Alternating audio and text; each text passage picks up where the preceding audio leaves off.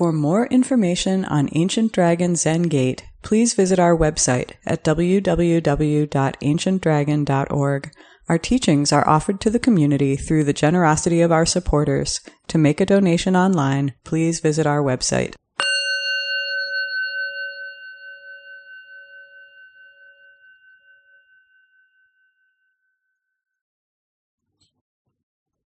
So, uh, first thing I'd like to do is just give a thanks to the Sangha for uh, our support of one another as we become ourselves. It's a, a, wonderful gift, this Sangha, so every day I'm very thankful for all of you. Uh, I also want to give thanks to the uh, original guardians of Chicagoland, the Council of Three Fires, the Ojibwe, Odawa, and Potawatomi nations. May there be uh, justice, peace, and a thriving earth here uh, on this land. So happy Labor Day, everybody. Today is Labor Day. I hope some of you had the day off. Uh, I wanted to give a talk today on the uh, just a, a, little bit of the history and context of this holiday, uh, and also use it as an opportunity to explore the uh, the aspect of the Eightfold Path that is uh, right livelihood. It's the the fifth dimension of Buddhism's Eightfold Path. So, uh, the first Labor Day celebration in the United States took place in New York City in September 1882. And it was first signed into law as a state holiday in 1887. Uh, and a bunch of states followed. And then it culminated in President Grover Cleveland announcing it as a federal holiday in the summer of 1894.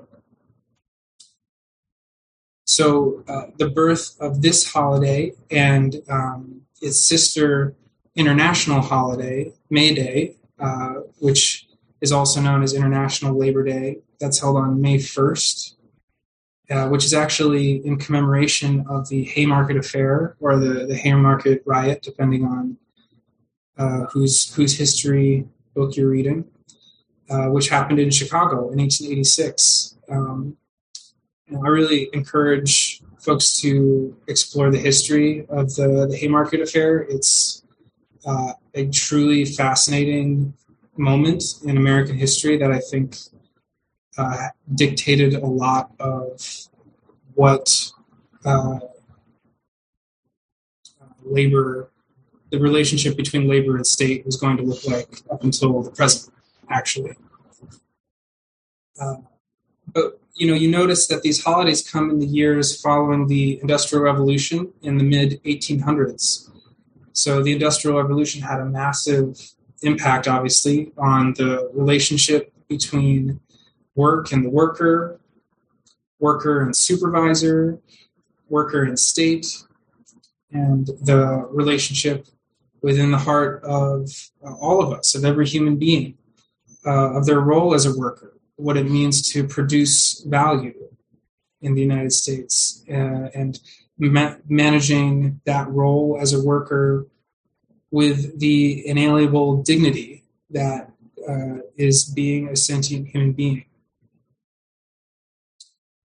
So, basic rights like a minimum wage, a living wage, and a 40 hour work week were not always a given. And the they feel like it to me. They feel like um, it sort of feels like when I think about Star Wars that there was a time before Star Wars. You know that there was. It's it's it's weird to imagine because it feels so omnipresent. You know, and like as part of the the the cultural landscape of the United States. But um, you know, these are very basic things: minimum wages, living wages, uh, forty-hour work week. But these were uh, rights and privileges that were very hard won uh, by uh, the, the, efforts and courage and suffering of countless workers who put their lives uh, on the line to turn these concepts into into rights. And I actually started to discover when I was writing this talk yesterday that there wasn't even a federal minimum wage in the United States until 1938, which feels very recent.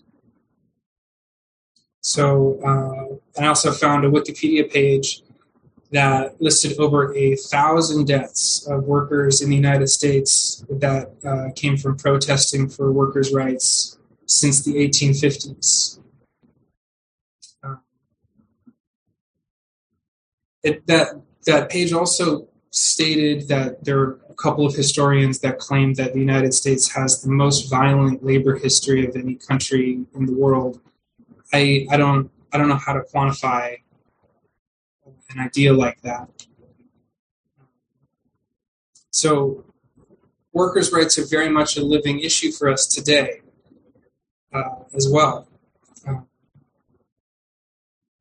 it's very real for me at the moment. Uh, I had a job about a year ago that I was making more money at, but was less happy in, and now I'm in a job where I'm making less money, but I'm more happy in. But I had health care at the previous job, and I don't have health care at the current job. So it's uh, this is this is a tender aspect of our lives about what what's important to us. And, um,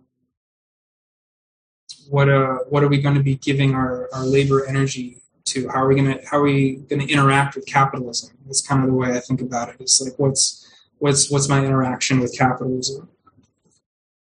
Uh, but it's also a big existential question for us as well today.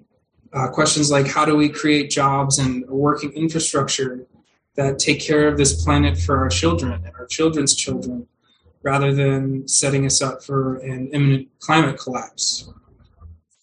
Uh, when will the enslaved peoples who built the wealth of this country be given reparations for the labor that was stolen from them? And uh, the immense suffering that they endured?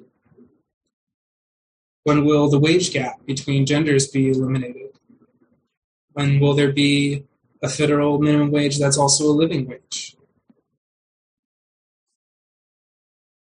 So, uh, as we take today to honor the ancestors that gave us so much, sometimes everything, so that we could have the working rights and privileges that we depend on today, I think it's important to honor them by taking seriously the question of what a fair and just work life is.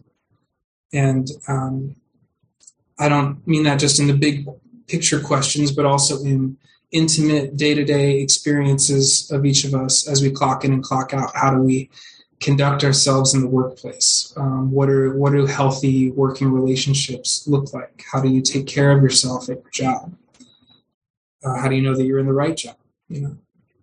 And one of the aspects of Buddhism that I was most impressed with uh, when I was first acquainting myself to this tradition was that this question of what is right livelihood is just baked right into the pie from the beginning of what this spiritual tradition is. And it's honored as a major aspect of this spiritual path for each of us. And, uh, and I found that very impressive. I, I um, uh, it, and it actually, I think, had an influence on me taking this tradition seriously as um, something that had uh, something to offer me in terms of uh, peace of mind. Uh, so the integration of right livelihood uh, into the Eightfold Path demonstrates that our work, each of our, each of us, our, our work that we do, is always in a universal context. Uh, the day to day is the day to day. You know, it's the making the coffee and it's the printing the meeting schedule and it's writing the presentation. And it's also inextricably part of the Universal Freedom Project that, you know, is our path and is the unfolding of the universe. So that's the responsibility that each of us have. And how do we undertake that with uh, the appropriate amount of I don't want to say seriousness, but with respect, I guess, uh, but also with joy. I'm, I, I really firmly uh, believe that playfulness and joy um, are necessary parts of our lives. So I'm sure there's a lot of ideas and literature about what constitutes right livelihood from many Buddhist traditions, and I decided not to get caught up in researching all of that uh, about what particularly constitutes right livelihood, uh, depending on who you ask and what Buddhist school, because I feel like that's that that could be an endless rabbit hole, and then I would agree or disagree with some of them, or you know uh, so I, I thought rather than getting caught up in all the possible particular permutations and examples that for uh, tonight's talk, I would ground this question of what right livelihood is by exploring uh, how they interact with our bodhisattva precepts and uh, look at a quick story from the Book of Serenity, which I think is always a just a really helpful tool for me in terms of uh, grounding uh, talks um, and and and give something nice to chew on for all of us. So I'm going to propose today that exploring the question of right livelihood with the precepts as our guide, uh, yeah, it's not a bad way to go about it.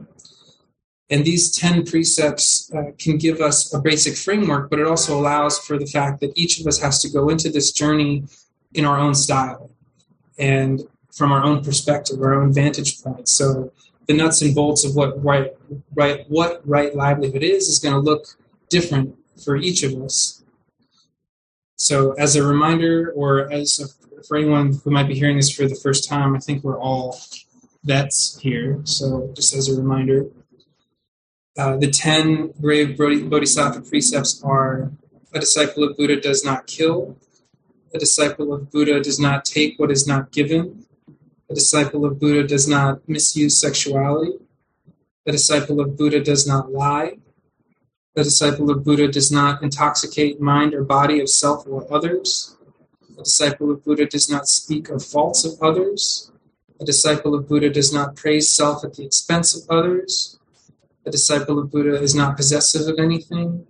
A disciple of Buddha does not harbor ill will. A disciple of Buddha does not disparage the three treasures. So, what do these precepts look like in the context of our uh, our work lives? Uh, I've been, you know, taking these uh, as sort of the guide for what job for me to pick, uh, you know, as uh, as I interact with capitalism. So, I've tried to find work that um, doesn't promote killing, isn't stealing, uh, isn't uh, a misuse of sexuality, et cetera, et cetera. Uh, and I feel like you know we each of us could use each of these as a guide as well. And I think it's important, and I, I learned this in my you know days where I was a little bit more active in activism that it's not possible to do this perfectly. That there's there's no like uh, when when you're in a system of capitalism that uh, necess- is necessarily exploitative in some aspects, uh, I don't believe there's any way to have a job that isn't uh, connected in some way to some form of, of, being part of that exploitative process. Um, so where we each kind of find the peace of mind is is up to each of us, um, as, as I've said already.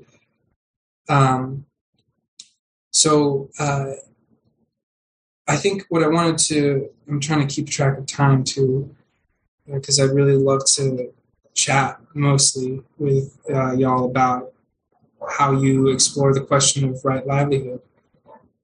Um, but I think I want to give a little bit more in depth on uh, because the, the question of what your job is based on these precepts is a little is a big fish to fry.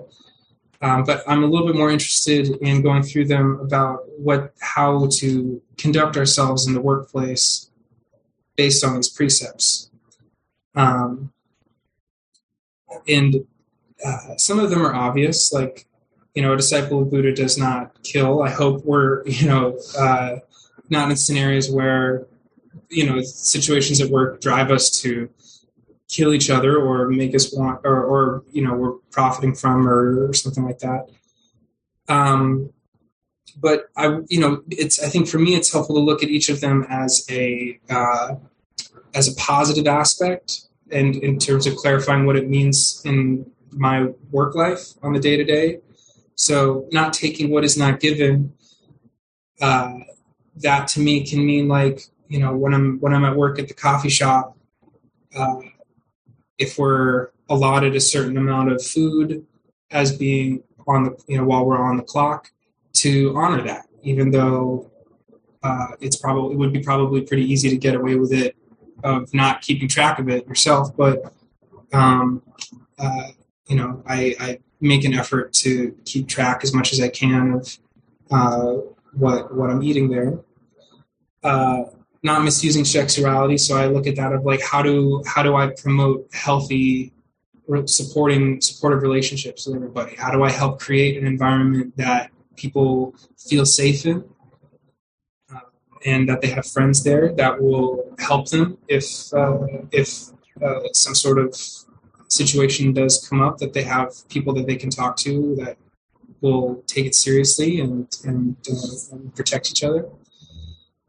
Um, not lying. So you know, I think of that more as like being being honest, and I I I really think that it's fun to do that in a playful way. You know, just sometimes I'll you know just go up to my supervisor and say, okay, so you know the filtered soul beans and the philharmonic beans they that sounds they both sound very very similar uh, or they look very similar on the tin and i accidentally just put like half a bucket of beans in the fil- the philharmonic beans even though it's supposed to be the filtered soul beans question mark what happens now you know so there's a you know it, not not taking yourself too seriously of just knowing you're going to make mistakes and you're i've realized and seen that the more playful you are and upfront I am, I try to be in the workplace about, you know, um, when I do make a mistake, it relaxes people and relaxes myself.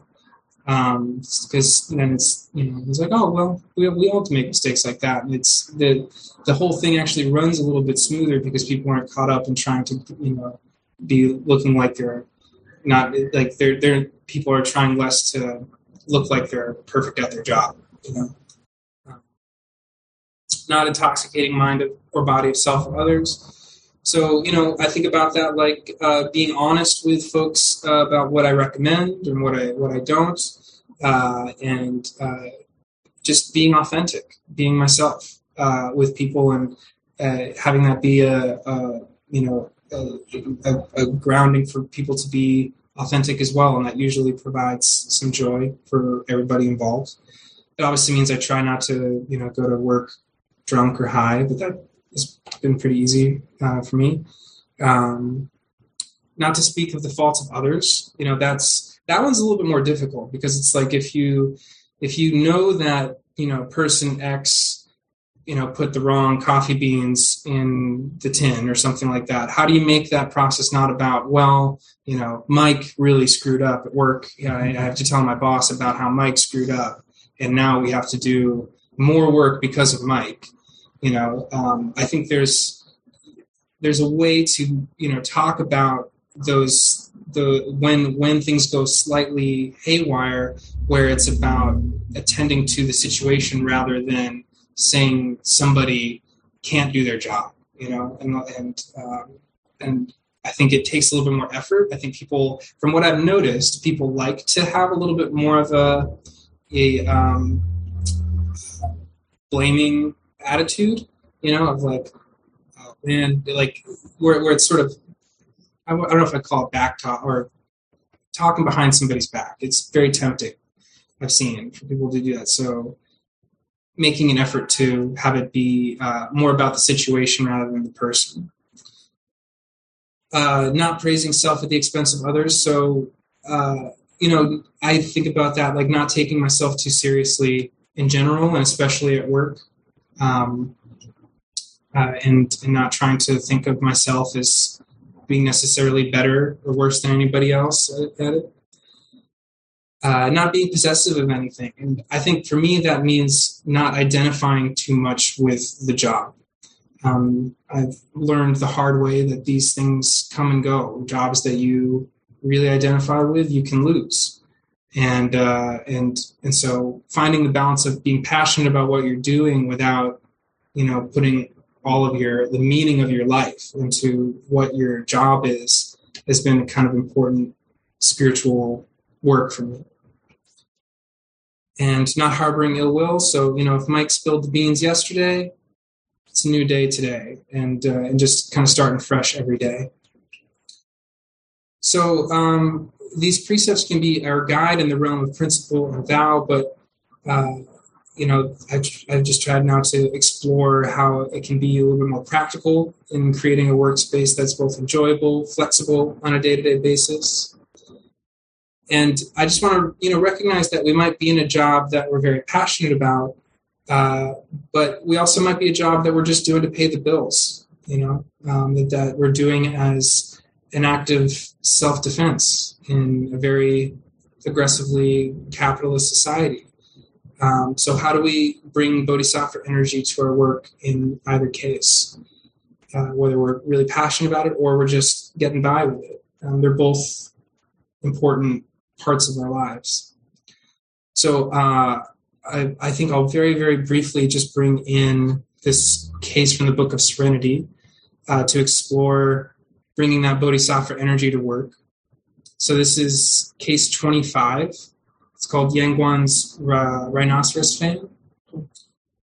Uh, in the Book of Serenity, for anybody that doesn't know, is uh, a collection of a hundred koans that's modeled after the, the Blue Cliff record. Uh, and it was put together by Hongzhi in the 11th century.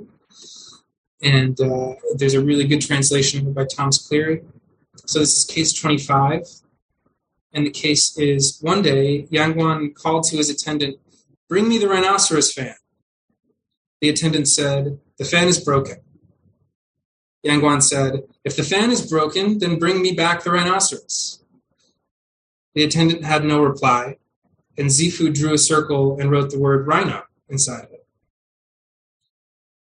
So this case really stood out to me because it reminds me of just ridiculous requests at work sometimes. You know, when you feel like you're doing something that you're like, I can't believe my boss asked me to do that. Bring back the rhinoceros? I can't bring back the rhinoceros. The fan is broken. It needs the fan. But what does he mean, bring back the rhinoceros?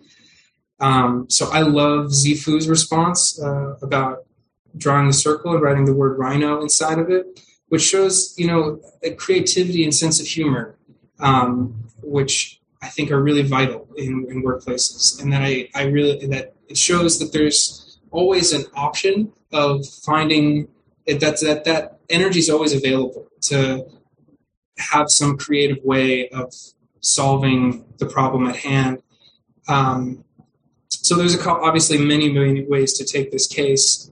Maybe maybe Yangguan is telling is this is just a joke, you know, uh, bring back the rhinoceros, and but if it's not, if it's like a real serious request, how would we meet a request like that at work with, um, you know, a sense of play uh, and creativity?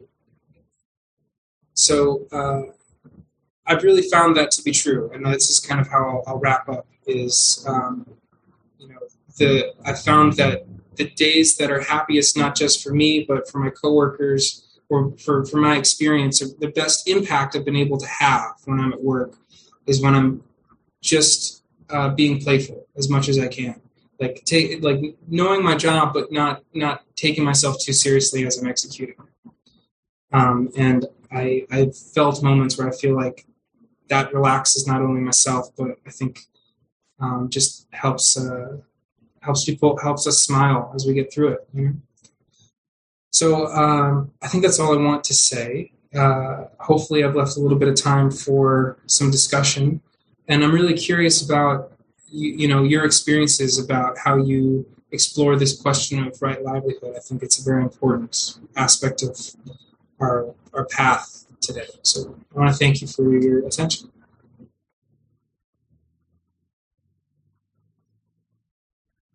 Um, for those of you online, you can either raise your hand on video or click the raise hand button, which is somewhere along the bottom toolbar. Reactions. Under under reactions. It's on reactions. Thank you. Yeah, under reactions then.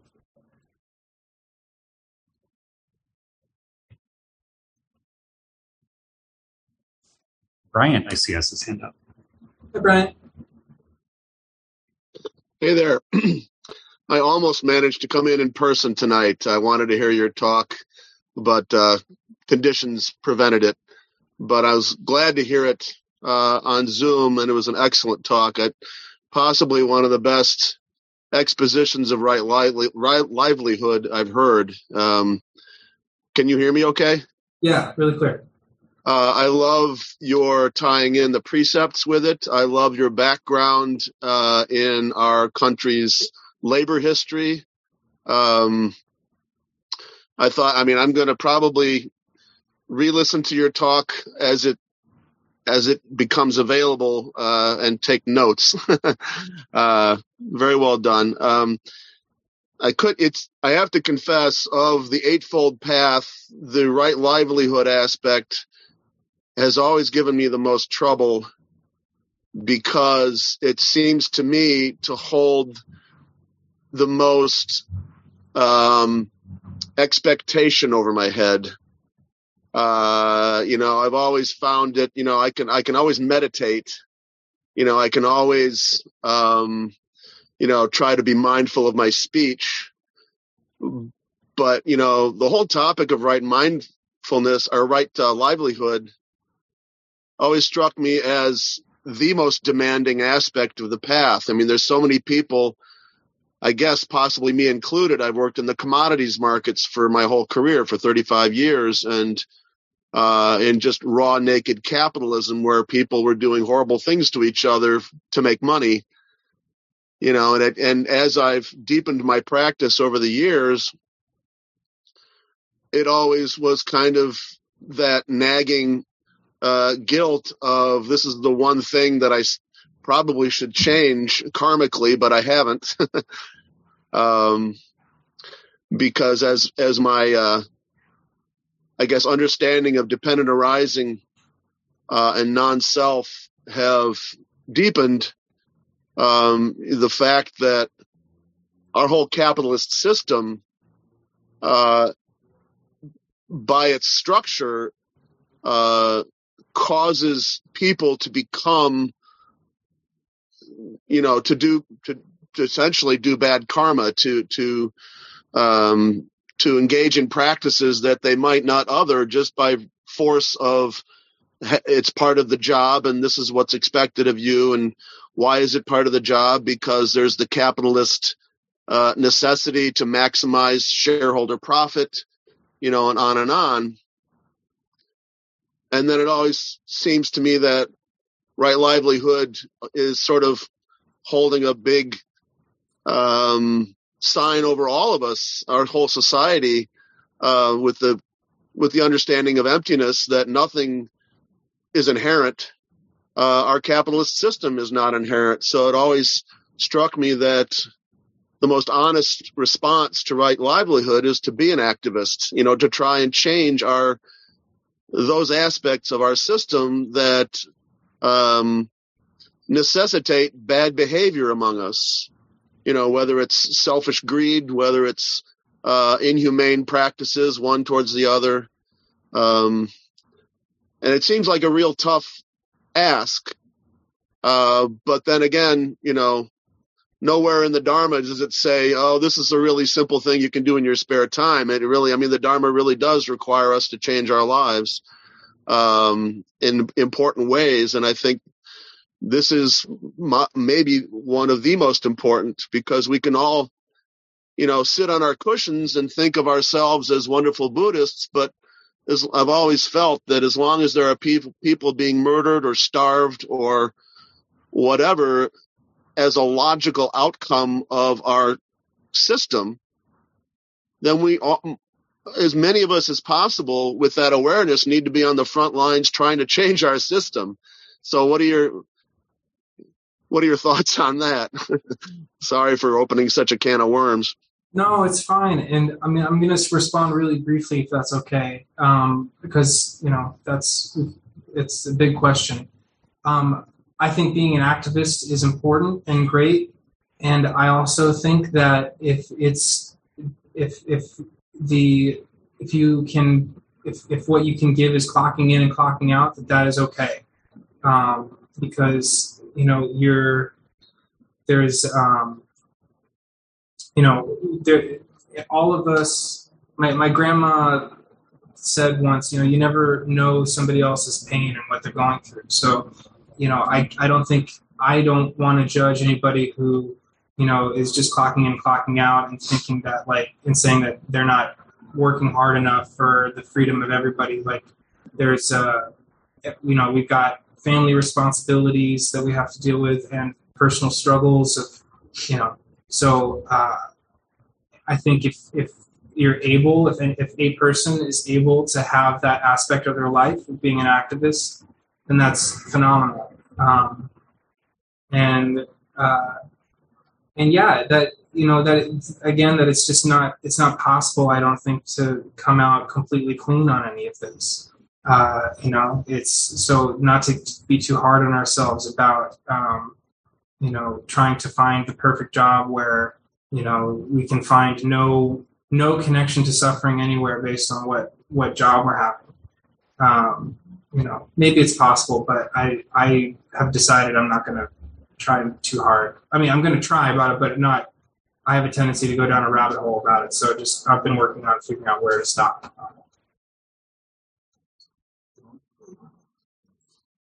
Yeah. Uh, yeah.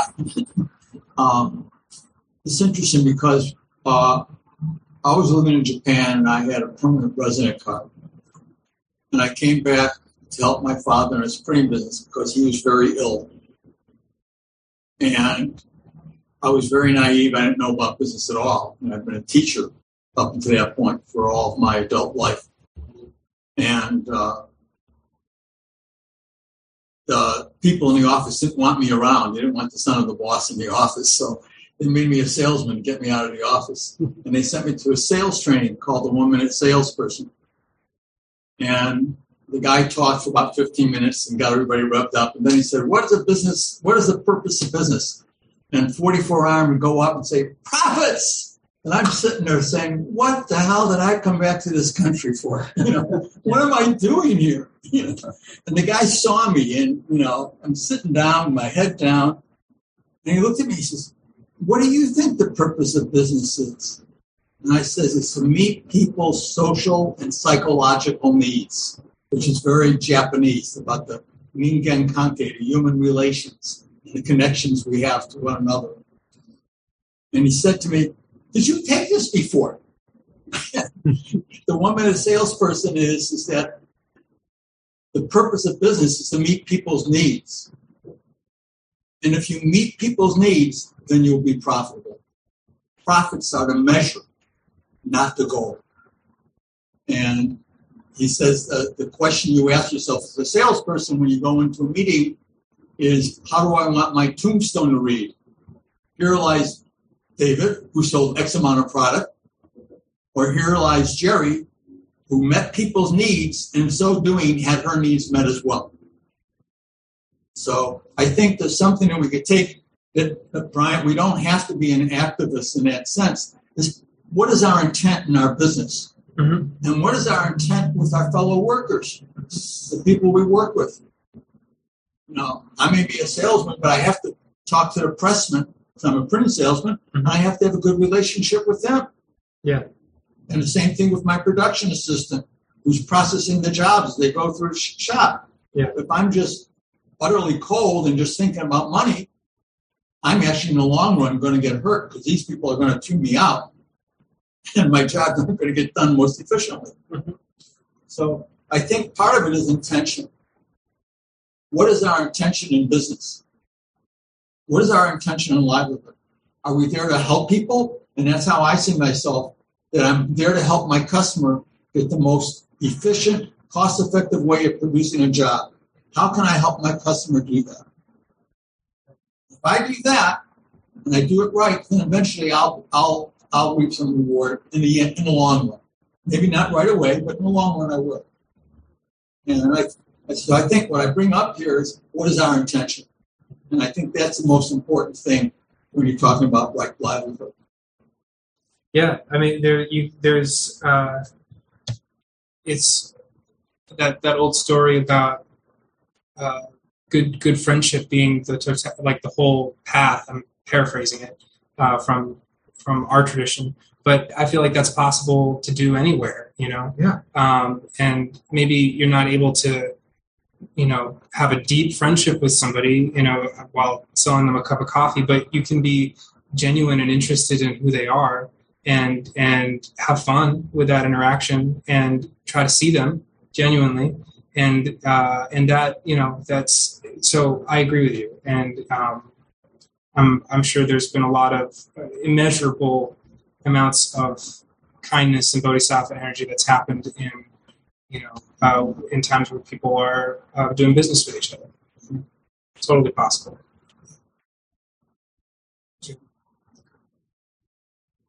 I've been a middle manager in a large corporation for like 20 years, managing a team of people. And what strikes me the most is how much people really want to do a good job. Mm-hmm. Even if they're not 100% interested in the company or not don't 100% support the upper echelons of the company, people really want to do a good job. And if something goes wrong, they take it very personally. So, and I was thinking about, you know, your your talk about, oh, somebody put the wrong beans in the wrong It was me. Yeah. in the wrong Yeah. whatever. But and I think that's important. There is a there is this there is a sense that okay, figure out who did it wrong and then somehow punish them, as if somehow, or the phrase in the corporate world, just give them more training, as if somehow they did it on purpose. And I'm like, well, nobody makes a mistake on purpose. you know, what are you doing? They just it's the answer is just to fix it. But it, but I am always struck by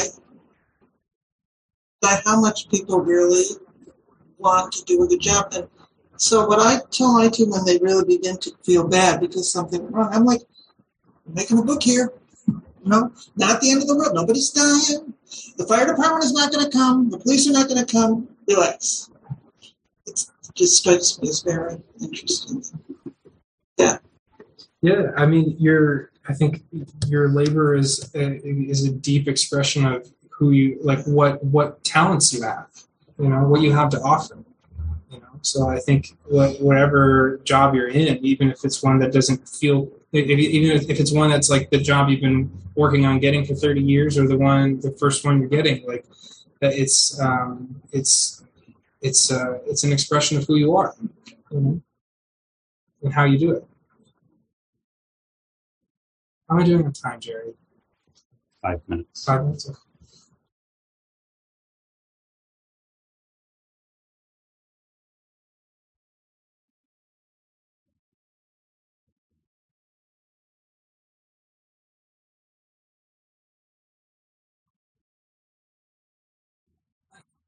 Um, well, I would just like to say uh, thank you so much for this talk. I found it excellent and a good um, a good encouragement to practice.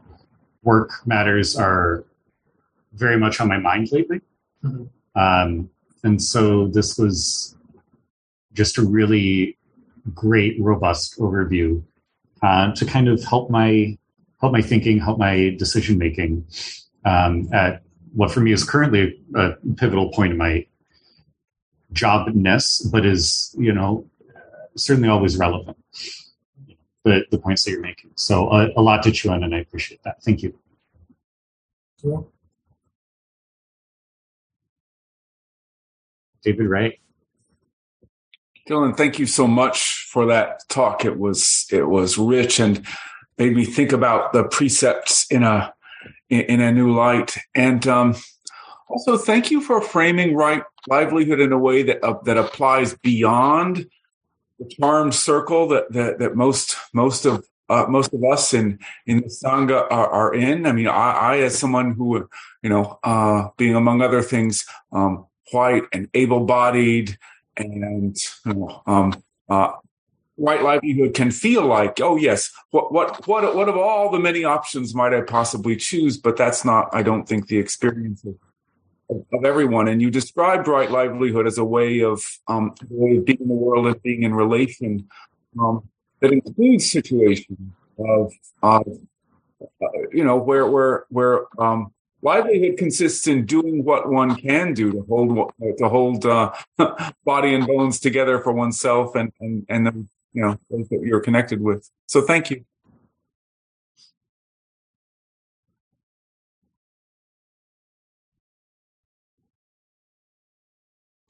Yes. Um, think your talk is very timely, not just Labor Day, but I just thought I'd raise up the name of Barbara Ehrenreich, who died this week, who wrote the wonderful book Nickel and Dimed, uh, as well as a lot of other uh, books uh, related to this topic. Yeah, that's all I have to say.